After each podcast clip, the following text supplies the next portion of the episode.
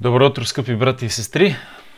Четем заедно първо послание към Тимотей, втора глава, от първи до седми стих.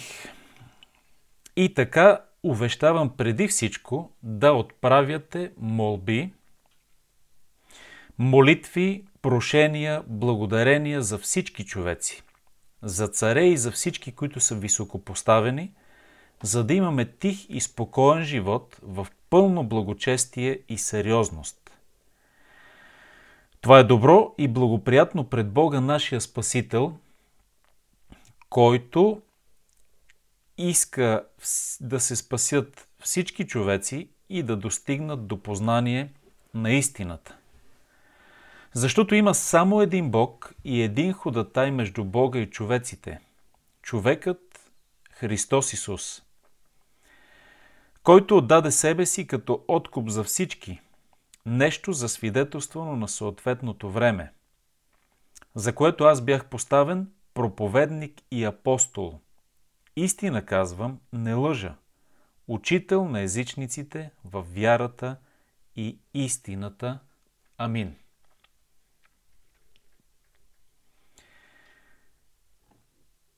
Първи стих на втора глава, който въвежда нова мисъл в писмото на апостол Павел, разгледахме и подчертахме изключителната важност на молитвата, която е преди всичко. И то а, от всички молитви, преди всичко е ходатайствената молитва за спасение на човеците. И целият пасаж говори именно за това, че Бог желае да се спасят всички хора. Това е в 3 и 4 стих, а и 5 и 6 доктринално го потвърждават. Но интересно е защо след като казва за всички човеци се молете, т.е. ходатайствате, молете се всички хора да се спасят, да дойдат до познание на истината, защо във втори стих въвежда специална група от всички човеци, и това са царете и всички, които са високо поставени. Това е пасаж, който често използваме, за да се мотивираме за молитва за власт имащите. Нещо, което по естество не ни идва да правим. По старо греховно естество на човека му идва преди всичко да ги нагруби, критикува. Всъщност, много са малко народите, които за дълго време са доволни от своите управници. Дай Боже всеки му такъв, такъв безупречен, безукорен управник, но като цяло такива като че ли не се намират, защото няма еднородна маса хора, които да са доволни от своето управление. Винаги грешният човек, грешното човечество е недоволно и мърмори от какво ли не и за какво ли не. Това е, това е нещо, което е, всеки от нас знае, доказано е. И затова критиките са а, неотменима част от ежедневието и от битието ни. Това е нещо страшно и грешният човек го изпълнява с неуморно постоянство. Перпето мобиле – е а, негативната нагласа спрямо управниците. Още повече, когато е и обективно подкрепено от наистина някой злочестив управник, каквито има, разбира се, и винаги има и ще има.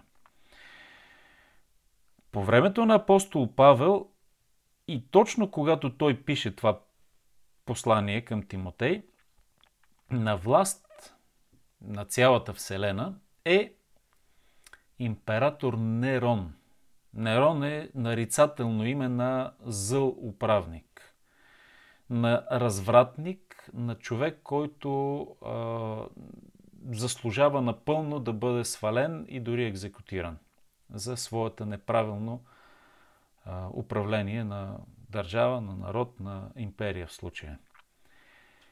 И при все това апостол Павел говори на Тимотей да наставлява вярващите в Ефес, а и към всички нас отправено това чрез Светото Писание, при положение, че за самия Нерон е трябвало да се молят и да го благославят вярващите, колко повече за хора, които не са стигнали чак висотите, в кавички, на Нерон в а, своето управление. И точно в случая, конкретно апостол Павел пише, молете се за царе и всички, които са високопоставени, с, и с, с, по много причини, главната от които е, разбира се, спасение на тези хора, защото Бог желая да се спасат всички човеци. Във всички човеци влиза дори и Нерон, влиза дори Хитлер и други подобни. Бог желая и тези хора да се спасят, точно както и убийците не само желая да спаси, а дори и част от тях се спасяват и се покаиват и се смиряват пред Бога. Но целта, освен спасението на самите тези хора, които не бива да, изли, да излизат от обсега на нашите молитви, защото ако никой не се моли за тях, като за едва ли не неблагонадежни за Божието царство, те ще погинат, но и за да имаме конкретната причина, за да имаме тих и спокоен живот в пълно благочестие и сериозност. Кои ние – по-широк план, разбира се, всички хора, които са под владичеството на даден управник, на дадена държава, в случая на Римската империя, но и по-конкретно, разбира се, за вярващите, които е, най-са способни да имат тих и спокоен живот в пълно благочестие и сериозност. Да не кажа, че само те са способни на това. При каквото и е форма на управление, грешният свят не живее нито тих, нито спокоен живот, още по-малко благочестие и сериозност или чистота, както е в други преводи.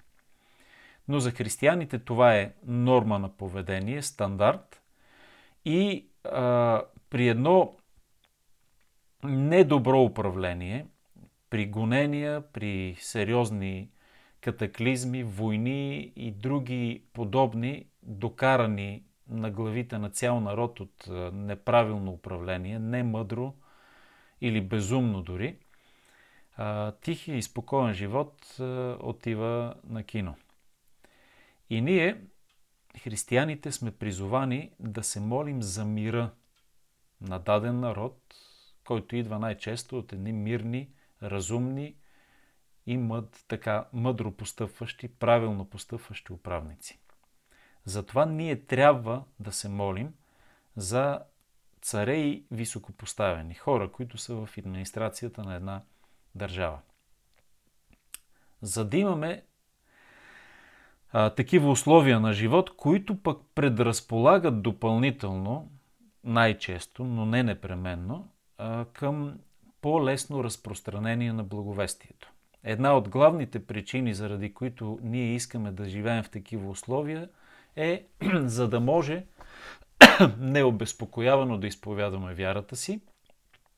Слава Богу, има такива периоди в историята. Последните 20 години в България не можем да се оплачем от нищо и още по-малко пък от управниците си, защото никой с нищо, общо взето, с малки изключения, не ни възпрепятстват да изповядваме вярата си, да я живеем, да се събираме, дори и да благовестяваме. Разбира се, е, не винаги с пълна свобода, но с голяма свобода. И това е време, в което очевидно има управници, които не гонят християните. Това, за да се случва, се изисква молитва молитва, молитва. Така че част от молитвата, общата на църквата, трябва да бъде за политическата обстановка в дадената държава. Дори в Стария Завет има едно наставление молете се за мира на Иерусалим. Оттам вече може да разширим и за нас. Това е добро и благоприятно пред Бога нашия Спасител. Това да се молим за всички човеци – да се молим за царете и е, управниците, това да живеем тих и спокоен живот, всички тези неща в първи и втори стих са добри и благоприятни. Бог отговаря на такива молитви. Бог желае за това да се молим.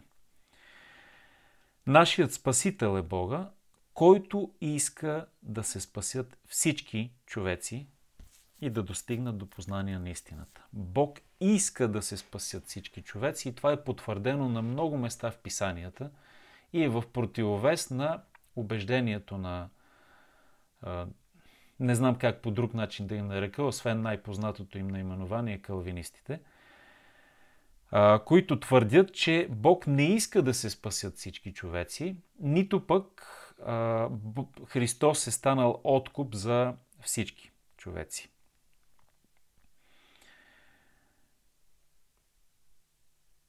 Така, което всъщност го заявява 6 стих. За всички човеци. И факт е, и това ни насърчава в нашите молитви и в нашите надежди за нашите близки, познати, приятели, околни, народ, че това, че Господ е дал живота си, Исус Христос е дал живота си за всички хора, предполага, че всеки човек е в обсега на спасението и на Божията любов. Всеки, без изключение. Бог желае да попадне на небето. Защото, знаете добре, на небето не попадаме заради наши лични качества, добри или лоши, а поради милостта Божия и вярата ни и правилната реакция на Неговата любов. Това е угодно на Бога. Да се спасят всички хора. Така че Христовата кръв е пролята за всеки един човек, живял някога на земята. Да, поз... да се спасят значи да достигнат до познание на истината, защото човек се спасява чрез познание на истината, на Исус Христос, който е самата истина. И разбира се, доктриналните истини, които човек трябва да вярва и да изповядва, за да се спаси. Това казва четвърти стих. Пети стих изявява още една друга важна доктринална истина, която трябва да изповядваме с твърда увереност, има само един Бог и един ходатай между Бога и човеците, човекът Христос и Исус. Това е истина, която би следвало да изповяда всеки един християнин, но огромна част от така нареченото християнство не го изповядва или поне не е на практика, защото твърдят, че има само един Бог, но това е половината от истината, но твърдят, че освен Исус Христос има и други посредници между Бога и човек. Това са в различните вариации на лъжеученията, било Дева Мария, като владичица и царица на цялата Вселена, и която ходатайства за нас. Молитвите към нея не мога да не засегна нещо, което пряко засяга нас в този наш контекст български. А, твърди се и огромна част от хората го вярват и дори го живеят, изповядват и практикуват, че посредницата между Бога и човека е Мария и тя е задължително трябва да стои в веригата между нас тук на земята и небето защото иначе Господ няма да ни чуе, ако тя, ако тя не ходатайства и не моли своя син. Защото, нали, все пак, тук говорим за роднински връзки, кои сме ние за Исус Христос, че да ни чуе, но нея ще чуе, разбира се, защото му е майка. Къде ще ходи? Което е една много а, примитивна представа, както огромна част от а, вярванията на такива хора – много примитивни а, представи, които никак не се основават на писанието. А, други, други вариации са, че а, светците, които са част вече от Небесната църква и които ходатайстват и се молят за нас, са посредници и всеки човек трябва да си избере така един подходящ посредник, който му пасва на моряците, да речеме, морския им там светец, на тия тук по нашите краища, да речем Иван Рилски и други и други подобни, които трябва да ходатайстват за дадения човек, да Белким Господ го чуе. Което е не само неразумно и нелогично, но и небиблейска идея и практика. Категорично забранено е от Бога това да се случва. Поклонението на хора, дори да си били светци и да си живели свят живот, благочестив, е недопустимо според писанието и много библейски пасажи категорично го забраняват. Ние знаем това и е, сме намерили най-прекия път, всъщност единствения път към небето, и това е Исус Христос. Самия Той казва, никой не отива при Отца, освен чрез мене. Исус Христос е пътят към небето. Той е единствения, който е и Бог, и човек, за да може да се, една хубава стара бълг... славянска дума, да се съобщава и с Бога, и с човеците. И това е Бого-човекът. Той е мостът между небе, земята и небето. Той е посредникът, ходатаят, този, който м- посредничи за умиротворяването. Знаете, в историята имало много посреднически мисии, които са съдействали много за а, установяването на траен мир между разни връждуващи народи и държави. Небето и земята връждуват, или по-скоро земята спрямо небето, и посредникът, умиротворителят е Исус Христос. За него и за пети стих можем да говорим с часове, за различните аспекти, по какъв начин Исус Христос, човекът, подчертава се човекът Христос Исус, ходатайства и посредничи между Бога и човеците. Това е обсек на разглеждане на целия Нов Завет и пророчествата на Стария, как Бог ще помири земята със себе, хората със себе си, чрез Христос Исус. Не случайно Христос Исус и то човекът. Подчертаваме човекът и е, Павел не го пропуска, защото а, той не е както гностиците твърдят и по това време са твърдели. Просто Бог и съвсем отделен човек Христос, който, в който Бог е избрал известно време да битува и малко преди смъртта си на кръста си е заминал Господ и е останал само човекът. Не, това е единствения начин да се спаси човечеството беше един негов представител, който, става, който е самият Бого-човек, да извърши изкупителното дело, което да бъде прието от Бог Отец, като за цялото човечество и след това първото прославено човешко тяло да бъде занесено на небето, а това е нашият представител пред небето Исус Христос, човекът. Човешката природа на Христос е много важна в Божия замисъл за спасение на човечеството.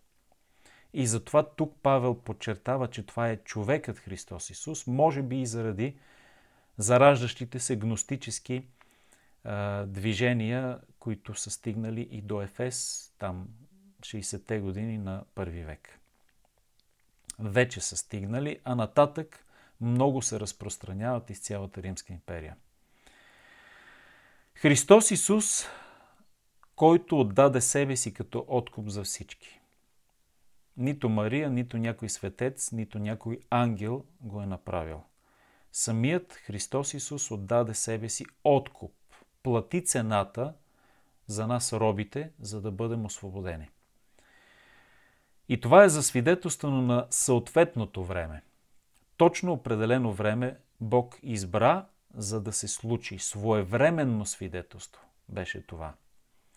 Точно определеното време. Послание към галатяните казва, като се изпълниха времената, Бог изпрати своя син. И историята го доказва, че не е имало по-подходящо време за това изкупително дело на Христос от именно първи век.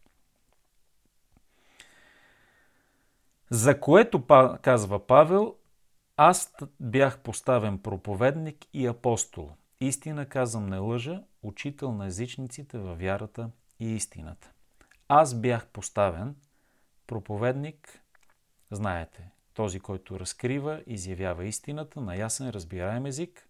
Апостол, по-разширено понятие, този, който конкретно от Исус е изпратен и е от близкото обкръжение на Исус, тези, които са го виждали. Това е един от апостолските белези. А, и учител, казва той.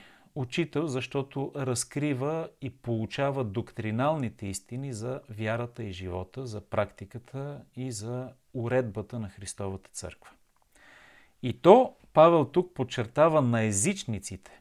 Поставен съм учител, проповедник и апостол на езичниците, защото юдаистското учение, което пък е другата заблуда, която навлиза там в Ефес и за което Тимотей е изпратен да се бори с тях, юдаистите, знаете добре, казват, трябва да станеш част от еврейския народ, за да се спасиш, защото благовестието е пратено до евреите – преди всичко, да не кажем само на тях. Защото ние сме Божия народ, другите сте втората ръка, които ако станете прозелити, има шанси за вас. Не, Павел казва тук и подчертава на езичниците. Изпратен съм до езичници, защото Бог иска да се спасят всички езичници, всички не-юдеи, заедно с юдеите. И той е проповедник, апостол и учител в вярата и истината или той получава вярата и истината. И друг смисъл на този, на този стих е, че вярно и истинно получава. Ето, че успяхме да завършим този пасаж от първи до седми, след което следват други а, истини, практични и доктринални, които Павел разкрива, на Тимотей и чрез Тимотей на вярващите в Ефес и слава Богу и на нас. Дано това всичко, което чухме, да беше полезно и добро начало за седмицата, която благославям. И до нови срещи. Бог да даде живот и здраве.